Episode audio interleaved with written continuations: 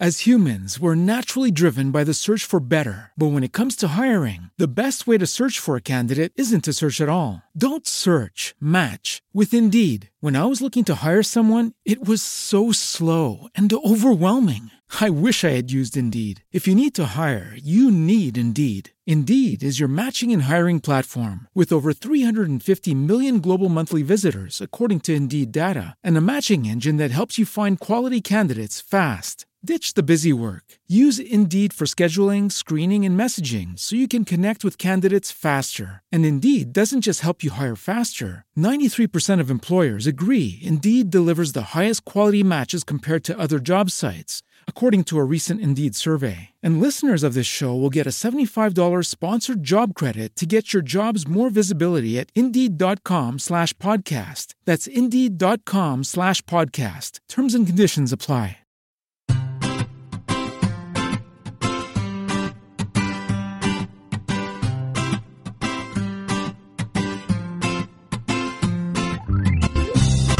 Bienvenidos al capítulo 18 de Perspectiva, un podcast de estrategia empresarial donde analizaremos desde ese punto de vista las decisiones y estrategias de las empresas más punteras, también de aquellas que sin tener esa dimensión nos sorprenden con sus acertadas decisiones.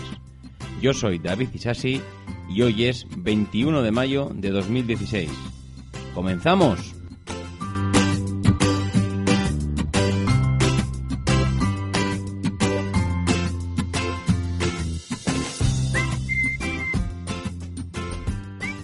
Todos, ya estamos aquí otra semanita delante del micrófono a ver si conseguimos desmenuzar las noticias que han salido esta semana en, lo referente a, temas empresariales, a decisiones que están tomando las empresas y, bueno, nos entretenemos aquí por lo menos media horita hablando, hablando de todo esto, ¿no? Bueno, ya veis que esta semana hemos cruzado el charco, nos hemos ido hasta Walmart que es eh, el MediaMark americano. Bueno, decir que es el MediaMark americano es dejarles muy, muy pequeños, ¿no? La verdad es que Walmart es, es un monstruo a nivel de hipermercados, supermercados y, venta al cliente final que realmente, bueno, es un histórico de, bueno, para los americanos. Es un histórico en cuanto a, a, ventas, es un histórico en cuanto a crecimiento, es bueno, es un referente en todos estos aspectos y, comentaremos después pues cómo ha llegado hasta aquí, qué estrategias ha seguido y, bueno, la verdad es que seguramente nos pueda ser familiar alguna de ellas porque ya sabéis que los europeos nos gusta copiar muchas cosas y, seguramente una vez analizado pues seguramente encontraremos alguna similitud eh, con alguna de las empresas que conocemos por aquí cerca, ¿no? Y bueno, y sin más eh, entretenimiento, pues nos vamos a meter ya de lleno con las píldoras de la semana. ¿Vamos allá? Venga. Y la primera píldora, como no podía ser de otra manera, pues viene, viene a cargo de Uber, ¿no? Ya sabéis que hemos hablado mucho en este podcast y parece ser que las noticias de la semana pues no, nos van a dejar dejar de, evitarla o dejar de hablar de ella porque la verdad es que todas las semanas, como podemos comprobar, tenemos a Uber en las noticias y como ya he comentado en otras ocasiones, pues, pues me gusta traer cosas aquí de, empresas que ya han salido, pues porque nos, nos permite hacer seguimiento y ver cómo va evolucionando y además como parece que ya las vamos conociendo, parece que ya son más nuestras, pues nos permite hacer ese seguimiento más cercano, ¿no? En este caso, hay mm, las noticias de Uber son dos, son dos noticias que son totalmente antagónicas y una, eh, la primera de ellas, es que eh, Julio Sanz, eh, presidente de la Federación Profesional del Taxi de Madrid, ha solicitado 5.000 licencias VTC, que así son licencias de vehículo de transporte con conductor, que son las mismas que ahora mismo pues, están legisladas y que permiten que haya el transporte a través de, empresas y es el que utilizan los taxistas, Uber, Cabify, bueno, todas estas empresas que se dedican al transporte de personas.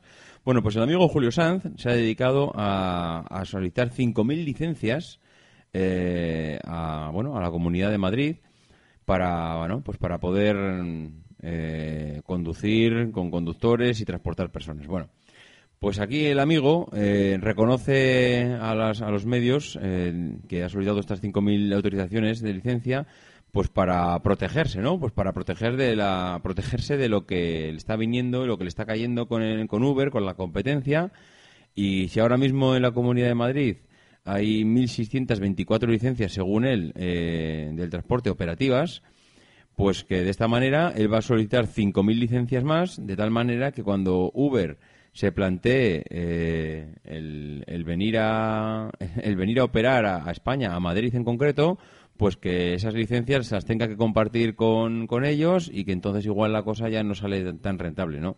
Ellos dicen que quieren evitar así que entre que entren en servicio más licencias. Curiosamente, Uber había reconocido no hace mucho decir que necesitaba 5.000 licencias para cubrir sus necesidades en la capital. Con lo cual, pues bueno, qué casualidad que este, que este personaje pues solicite 5.000 licencias para, pues seguramente también aparece en diversos medios, pues para poder mercadear con ellas y trapichear todo lo que pueda y para intentar pues desde luego no hacer nada nada limpio con ellas y desde luego pues es una medida más que no es esta gente que, se, parece que están convencidos que con este tipo de medidas solicitando protección para pues para que les subvencionen solicitando protección para que no haya competencia pues solicitando este o actuando de este tipo de con este tipo de, de formas pues mm, se piensa que esta es la manera de que Uber no entre en su mercado y se puedan proteger Mientras tanto, eh, Uber pues está tomando decisiones como que esta semana acaba de enseñar su primer vehículo autopilotado, ¿no? Es un servicio de transporte que ha anunciado que va a circular eh, por las calles de Pittsburgh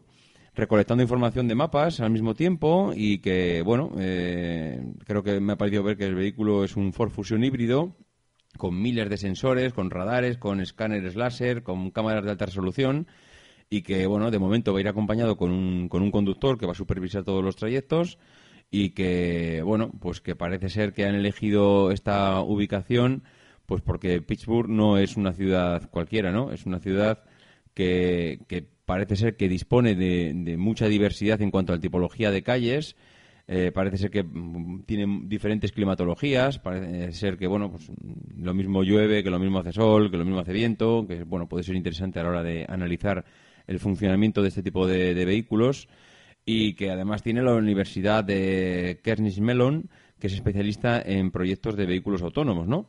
Entonces, bueno, pues mientras los amigos del taxista de Madrid y algún representante en concreto se dedican a, bueno, a hacer el tonto con pues, que si pido licencias, que si las gestiono, que si me apodero de todas las que puedo, pues para ponerle palos en la rueda a los demás, ya veis que los demás no se dedican a hacer este tipo de tonterías y lo que se dedican es a, seguir avanzando, a seguir poniéndose lo más difícil y que para cuando se den cuenta, pues nuestros queridos amigos del taxi, representados por quienes están representados, estarán totalmente fuera del mercado y, se, estarán pensando que qué ha pasado durante estos cinco años para que nos encontremos eh, fuera de un negocio que parecía que iba a ser eterno, ¿no? Bien, pues la segunda píldora de la semana es una píldora que, bueno, igual no habéis oído hablar mucho de esta empresa, ¿no? La empresa se llama Cángaros. Cángaros, Cángarus, no sé cómo se pronunciará exactamente, que, bueno, que salía esta semana la noticia que acaba de comprar una nueva empresa, ¿no? Y no sé si habéis podido seguir las, las decisiones y las noticias que han podido aparecer en prensa sobre, estas, eh, sobre esta empresa, sobre Cángarus, porque tiene una estrategia muy concreta, que está basada en comprar fracasos de empresas. Es decir, todas aquellas empresas que, les va mal, que entran en pérdidas, que entran en concurso de acreedores, que van a bajar la persiana porque literalmente no les sale rentable el negocio, pues porque están endeudadas, porque su producto no se vende, porque por lo que sea, eh, cuando entran en un proceso de liquidación llega Kangarus y las compra. Eh, no es ni una ni dos. Eh, es una empresa, de, bueno, o venía siendo una empresa de calzado toledana que, bueno, que en los últimos tres años se ha hecho con la compra de decenas de marcas, porque además no compra empresas mm, desconocidas, compra marcas. Y, marcas, bueno, que, igual Kangarus mm, no es muy reconocible, pero seguro que a todo el mundo nos suena la marca con el Tapioca todo el mundo nos puede sonar la, marca de Boto y Lomba, la marca eh, El Caballo. Bueno, pues mm, son marcas que, esta empresa decide comprar porque, primero, porque están a un precio de ganga y porque ellos creen que, bueno que van a poder sacar adelante y que, y que bueno esa, esa marca que tanto tanto tiempo y tanto esfuerzo ha costado eh, conseguir y pues afianzar en el mercado que no se puede perder que no se puede perder que, que al final el, tener una marca reconocida cuesta muchísimo dinero, cuesta muchísimo tiempo y muchísimos esfuerzos y al final, pues mm, tirarla a la basura tal cual, pues es realmente una pérdida irreparable, ¿no?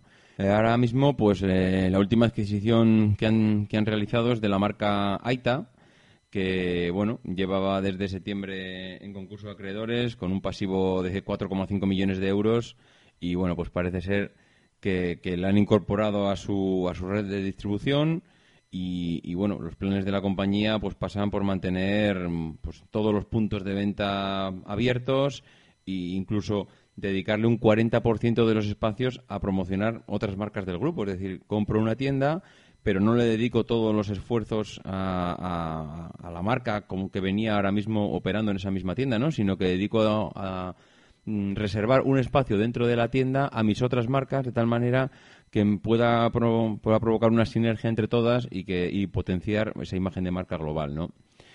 Bueno, yo creo que el caso de Conorel Tapioca es el caso más sonado, ¿no? Yo creo que es la marca, eh, yo creo que por excelencia, que más, que más conoce todo el mundo, que en su día no compraron el 100% de la empresa, pero aquí a día de hoy sí que la han, sí que la han comprado y, bueno, pues eh, parece ser que mal no les va, ¿no? Kangaroos anunció hace unos meses que iban a ampliar la fábrica que tienen en Fuensalida, en Toledo, que pasará de los 5.000 metros cuadrados a los 7.500 y desde luego el objetivo del grupo es incrementar la producción propia, ¿no? Que ya pues parece ser que asciende a los más de 2.500 pares de zapatos diarios y, que bueno pues que quiere trasladar toda esta actividad a, a las nuevas marcas que, que ha comprado y de esta manera pues mm, mm, parece que, crear un imperio.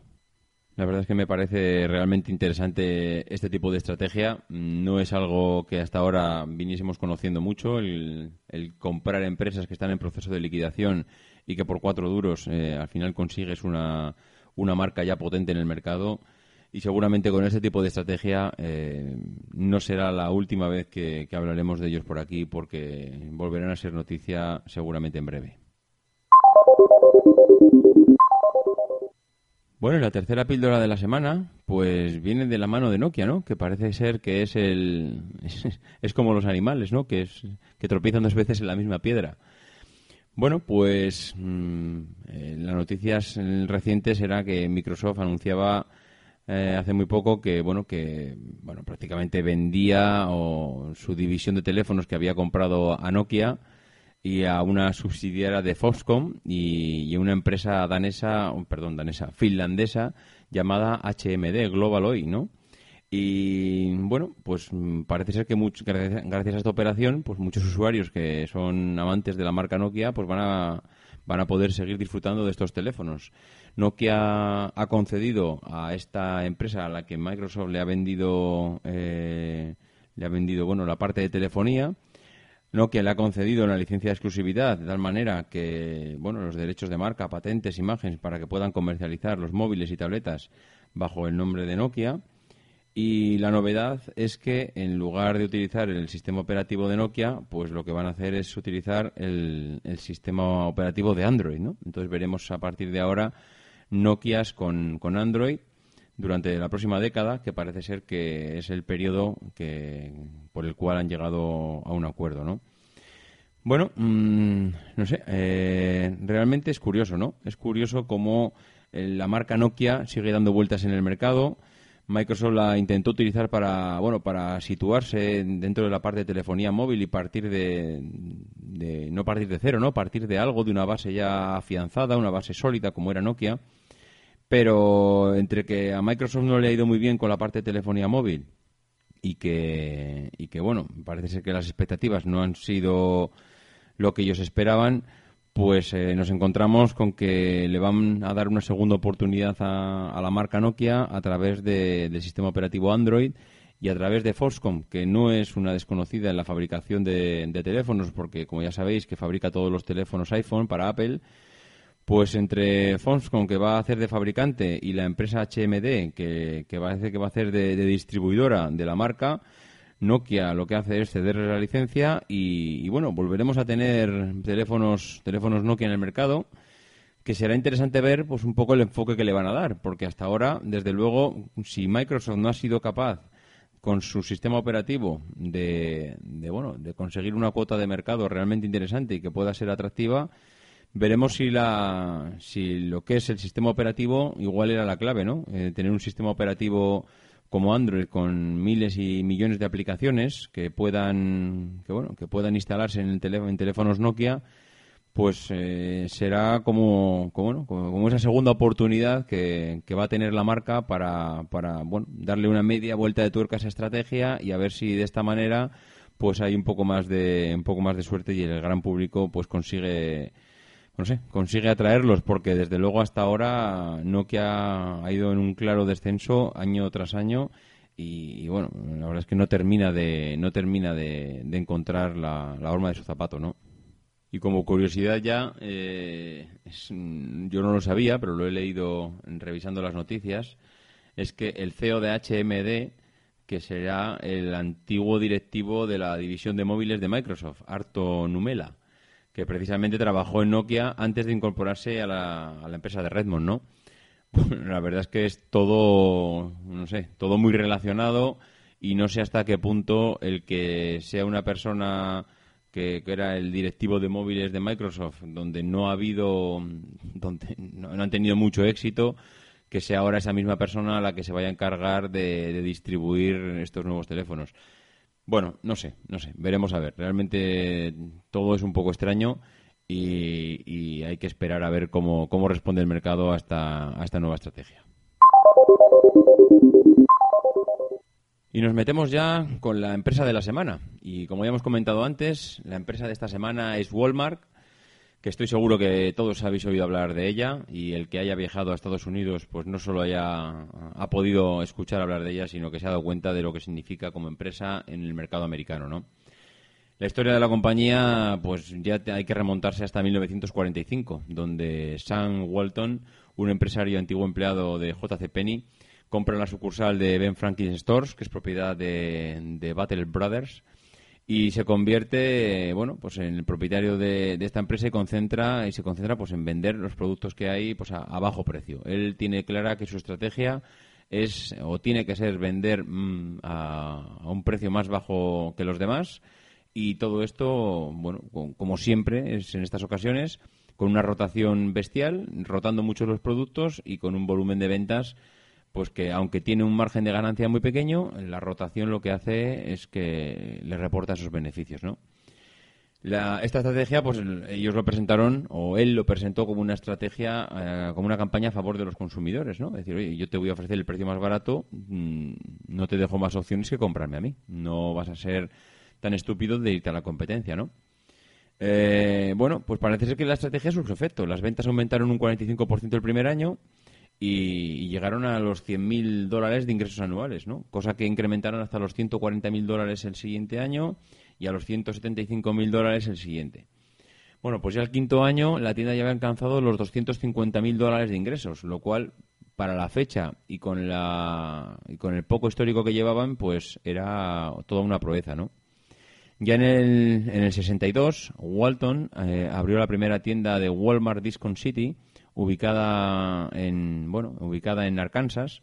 Y eso fue lo que As humans, we're naturally driven by the search for better. But when it comes to hiring, the best way to search for a candidate isn't to search at all. Don't search, match with Indeed. When I was looking to hire someone, it was so slow and overwhelming. I wish I had used Indeed. If you need to hire, you need Indeed. Indeed is your matching and hiring platform with over 350 million global monthly visitors, according to Indeed data, and a matching engine that helps you find quality candidates fast. Ditch the busy work. Use Indeed for scheduling, screening, and messaging so you can connect with candidates faster. And Indeed doesn't just help you hire faster. 93% of employers agree Indeed delivers the highest quality matches compared to other job sites according to a recent Indeed survey. And listeners of this show will get a $75 sponsored job credit to get your jobs more visibility at Indeed.com slash podcast. That's Indeed.com slash podcast. Terms and conditions apply. As humans, we're naturally driven by the search for better. But when it comes to hiring, the best way to search for a candidate isn't to search at all. Don't search, match with Indeed. When I was looking to hire someone, it was so slow and overwhelming.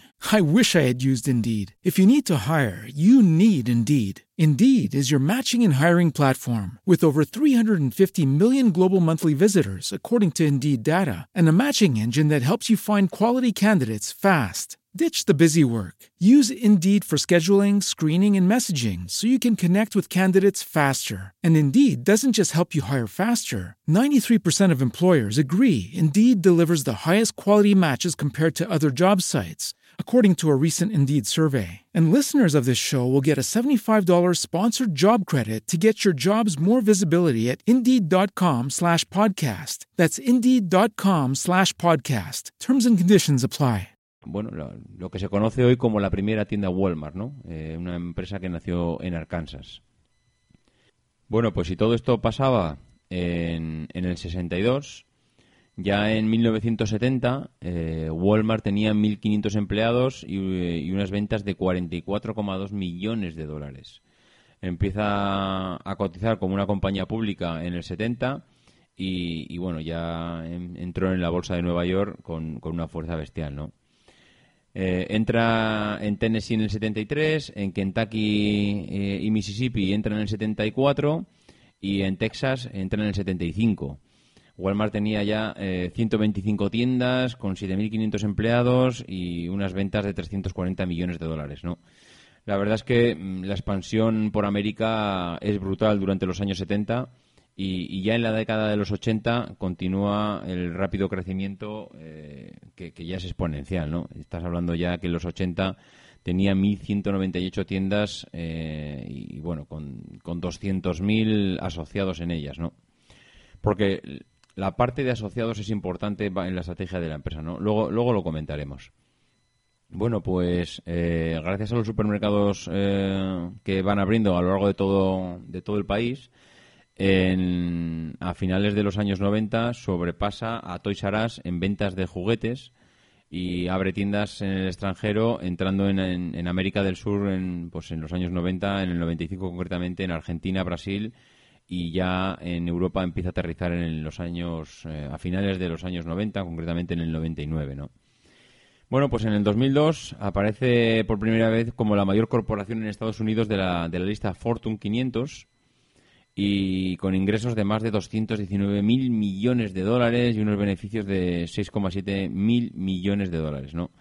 Ha, ha, permanecido ahí la lista eh, cada año, eh, exceptuando un par de años puntuales, pero lo que nos hace una idea de, del volumen de empresas del que estamos hablando, ¿no? Bueno, pues eh, cuando Walmart se convirtió en la mayor corporación del mundo, muchos estaban preocupados por el efecto que podía tener eh, las tiendas en las comunidades eh, locales, ¿no? Al final, cuando entra una, una gran superficie como esta en, en, bueno, en tu pueblo, por así decirlo, en tu ciudad, pues la economía local se empieza a resentir, ¿no? Y hay un, hay un experto económico que es eh, Kenny Stone, que es profesor de economía en una universidad de Iowa, que explicó que en una ciudad pequeña puede, puede perderse casi hasta la mitad del comercio eh, local en los 10 siguientes años de la apertura de la tienda Walmart, ¿no?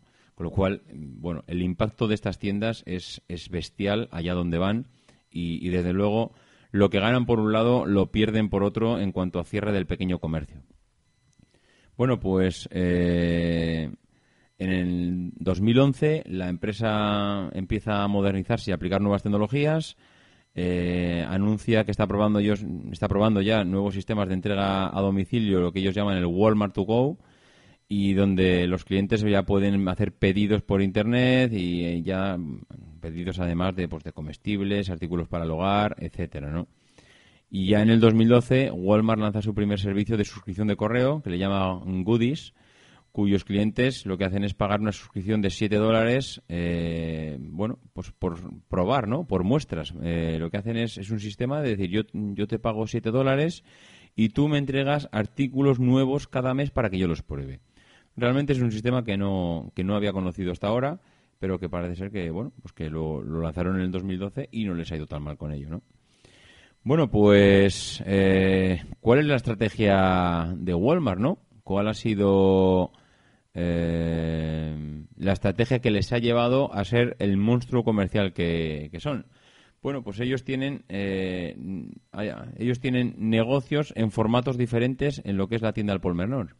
Tienen tiendas de gran distribución, tienen supermercados o hipermercados, tienen tiendas de mercancías generales, tienen bodegas, tienen tiendas cash and carry, tienen clubes de membresía, tienen tiendas de indumentaria, de descuentos, restaurantes, bueno, eh, tienen diferentes tipos de tienda. Al final, lo que han hecho es establecer, mm, pues como, como si recordáis, lo que fue, lo que ha sido la estrategia de Inditex, ¿no? Inditex qué hizo establecer o diferentes tipologías de tiendas en función del cliente que va a comprar a cada una de ellas y Walmart hizo algo muy similar, que es establecer diferentes tipos de, centro comercial o de supermercado en función de la ubicación o de la población que había en cada sitio. De tal manera que tienen los Walmart Discount Stores, que son grandes almacenes de descuento, de tamaños mm, descomunales, ¿no? Estamos hablando de, de superficies de 20.000 metros cuadrados, que, bueno, al final yo creo que pueden asemejarse también a los grandes centros comerciales que, conocemos en las grandes ciudades de España, ¿no? Los Madrid y Barcelona, donde hay centros comerciales pues descomunales, ¿no? Allí pues podemos encontrar pues lo típico, ¿no? Dentro del centro comercial tiendas de jardinerías, farmacias, eh, eh, centros de reparación de coches, ¿no? Pues como puede haber aquí en los Alcampos, que tienes un, centro eh, o un ya lo diré, un taller de reparación de coches, te cambia la rueda, te, bueno, pues ese tipo de centro comercial, pero a lo bestia. Bueno, luego tenemos los Walmart Supercenters, que son hipermercados de tamaño un poco más modesto, del el mismo estilo, pero no diríamos que bueno es el tipo el típico de supermercado que te puedes encontrar pues eh, en una ciudad pues como Vitoria, Granada, eh, Vigo. No son los mega supermercados que te puedes encontrar, megacentros comerciales que hay en las grandes ciudades como Madrid y Barcelona, Sevilla, Bilbao, sino que son un poquito más pequeños, pero adaptados también al tamaño de la ciudad. Bueno, pues este tipo de, centro comercial también pues vende lo que vendía el anterior y luego ya pues un, un producto un poco más del día a día como puede ser alimentos congelados, lácteos, eh, pescados, etcétera. Luego tienen otro tipo de tienda que es la Walmart Market, que es la típica tienda de ultramarinos de, de la zona, del barrio, donde del barrio no entendido como la tienda de abajo de tu casa, sino ese pequeño centro comercial que tienes mm, que da que da servicio pues a 10.000, 15.000 habitantes, que está más o menos cerca, que tiene prácticamente de todo, que no tiene las tiendas alrededor como tienen los grandes hipermercados, pero que da servicio también a un poco a, los, a los pequeños barrios y cuando digo pequeños mm, no tan pequeños, a ver si me a ver si me explico. Eh, bueno, pues eh, aparte de estas tres tipos de tiendas, tienen otra que le llaman Walmart Express, que es un tipo de tienda diferente, con unos descuentos ya más pequeños, con una gama de servicios, eh, que lo mismo, que diría que es un poquito más eh, exquisito, ¿no? No sé si habéis podido ver en algunas tiendas de Carrefour Express que existen pues, por todo el país, que son un poco más selectas, donde el cliente no busca tanto el, precio, sino un poquito más de, de, selección en el producto ¿no? y de calidad. Bueno, y luego tienen otra eh, otro tipo de tienda que son las Sam's Club, que es un, bueno, pues clubes de, almacenes, ¿no? Al final es eh, prácticamente un supermercado donde llega el eh, donde llega el, el, camión y prácticamente con el palete lo baja, te lo deja ahí y de ahí te lo de ahí te lo llevas, ¿no? Este tipo de, de tiendas, además, son tiendas de las que tienes que ser miembro. No puedes no puedes comprar si no eres miembro y socio de la tienda, ¿no? Es como si no tienes la tarjeta de mi supermercado, no puedes comprar en mi supermercado.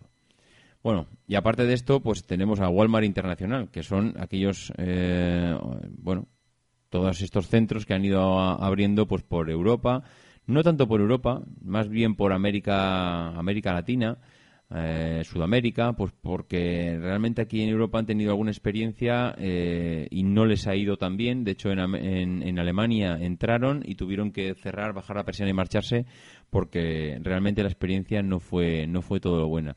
Desconozco el, motivo eh, de, que no cuajaran en, en Alemania, pero parece ser que no, que no les funcionó.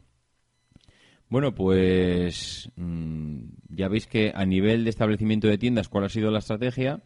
Y por otro lado, tenemos la estrategia de producto. O sea, ¿qué es lo que ofrece Walmart para que tenga tanto éxito y la gente vaya a comprar tanto?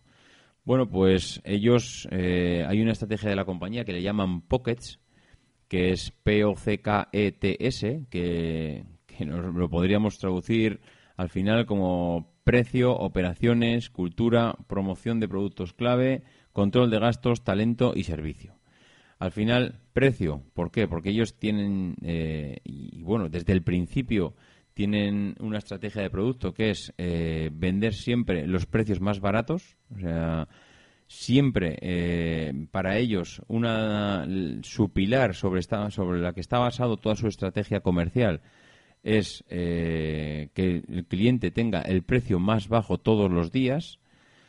Esto, pues, eh, que parece una obviedad, para ellos mm, ha sido una, una, estrategia sobre lo que ha pilotado todo su negocio y, y, que está basado en algo muy sencillo, ¿no? Al final, tú tienes un, tú tienes un negocio en el que habitualmente puedes hacer ofertas. Ya sabéis que los, supermercados y los centros comerciales hacen ofertas. Pues el viernes hacemos oferta en pescado, los martes hacemos oferta en carne.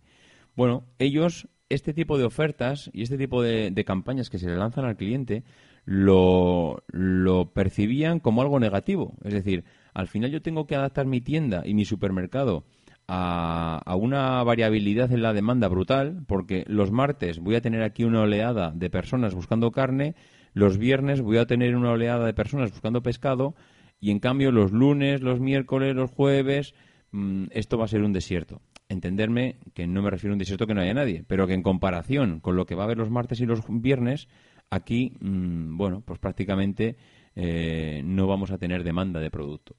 ¿Qué pasa? Si yo tengo una campaña los martes y los viernes, los martes mm, y los viernes tendrán que venir aquí, si de normal vienen dos camiones, tendrán que venir diez camiones para suministrarme todo lo que voy a tener que sacar al cliente, ¿no?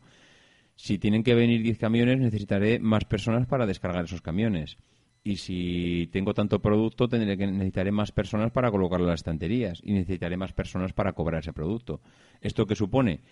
Una cantidad enorme de tiempo en gestionar todos esos recursos que yo necesito para adaptarme a la demanda del mercado. Esto las fábricas lo conocen desde hace tiempo, porque en las fábricas intentan equilibrar la demanda que tienen eh, de fabricación y para que sea plana, que no se produzcan picos, para no tener que estar un día estamos 15 en fábrica, estamos 20, otros días 7, otros días 5. No, la demanda y la fabricación tiene que ser siempre continua y estable. Esta filosofía es lo que ha adaptado Walmart a sus supermercados. Si yo le ofrezco al cliente el precio más bajo todos los días, el cliente no va a esperar a que sea un martes, un jueves o un viernes a venir. El cliente se va a acostumbrar a que mi precio siempre es el más bajo. Ellos, eh, además, bueno, lo, presumen de ello, de ir a la competencia a ver cuáles son, a estudiar cuáles son los precios y, y, te convencen, a veces con un precio un poquito más bajo, tampoco mucho más bajo, porque hay productos que tampoco dan para más, pero te convencen de que su precio siempre es el más bajo. Entonces el cliente se acostumbra a que me da igual el día que vaya para allá, porque siempre voy a encontrar, o por lo menos dentro de mi cabeza, siempre tengo la idea de que el servicio, o sea, perdón, el servicio, el producto que voy a conseguir es el más bajo de todos los supermercados de mi zona. Entonces, bueno, eh, al final crear esa, esa eh, sensación en el cliente es bestial, porque te estás, estás afianzando un cliente prácticamente de por vida, porque él lo que percibe es que tu supermercado es el más barato, con lo cual descarta a todos los demás de inmediato, ¿no?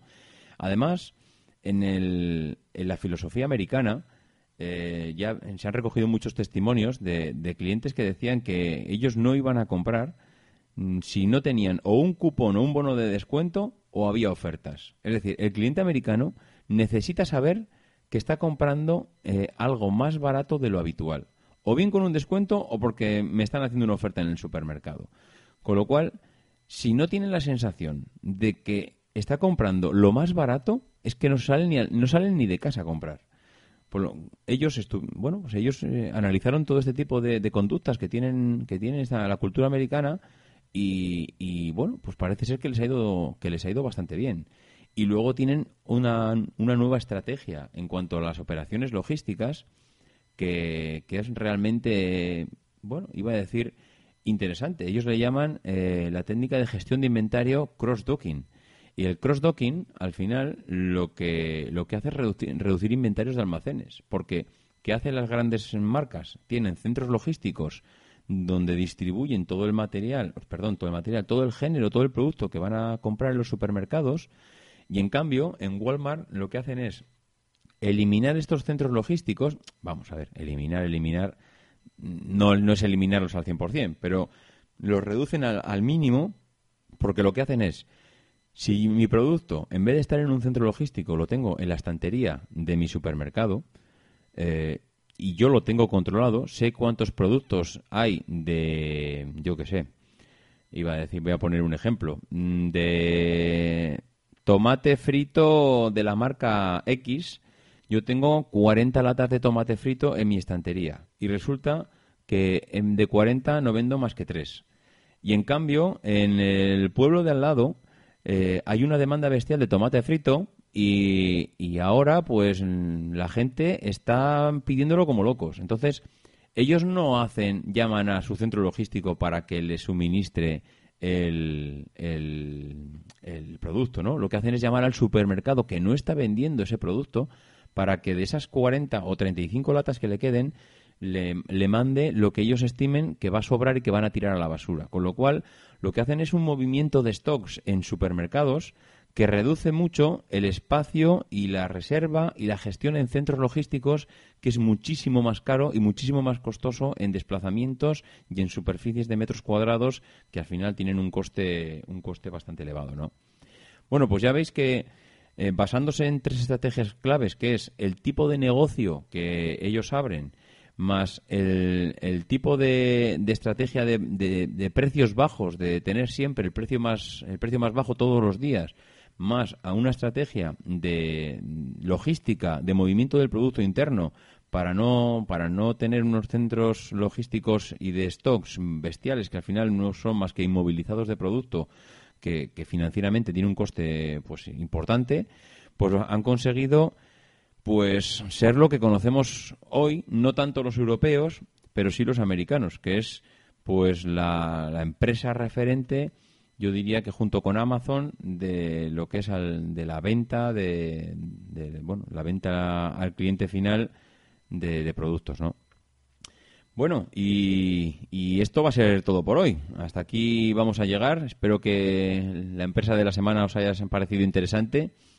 Eh, como siempre, despedirme eh, agradeciendo a las personas que, que, hacen reseñas en iTunes, que esta semana ha sido Anorfree, Litten Sherman y Apple. Y bueno, pues no sé, animaros. Esta semana ha habido menos reseñas. Animaría a que me hagáis alguna porque, porque si no me quedaré solo y desamparado.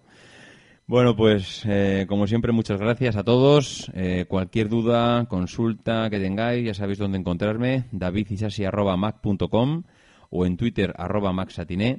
Nos escuchamos la semana que viene y no dejéis de intentar ser uno de esos locos que hacen lo imposible por cambiar el mundo. Because the people who are crazy enough to think they can change the world are the ones who do.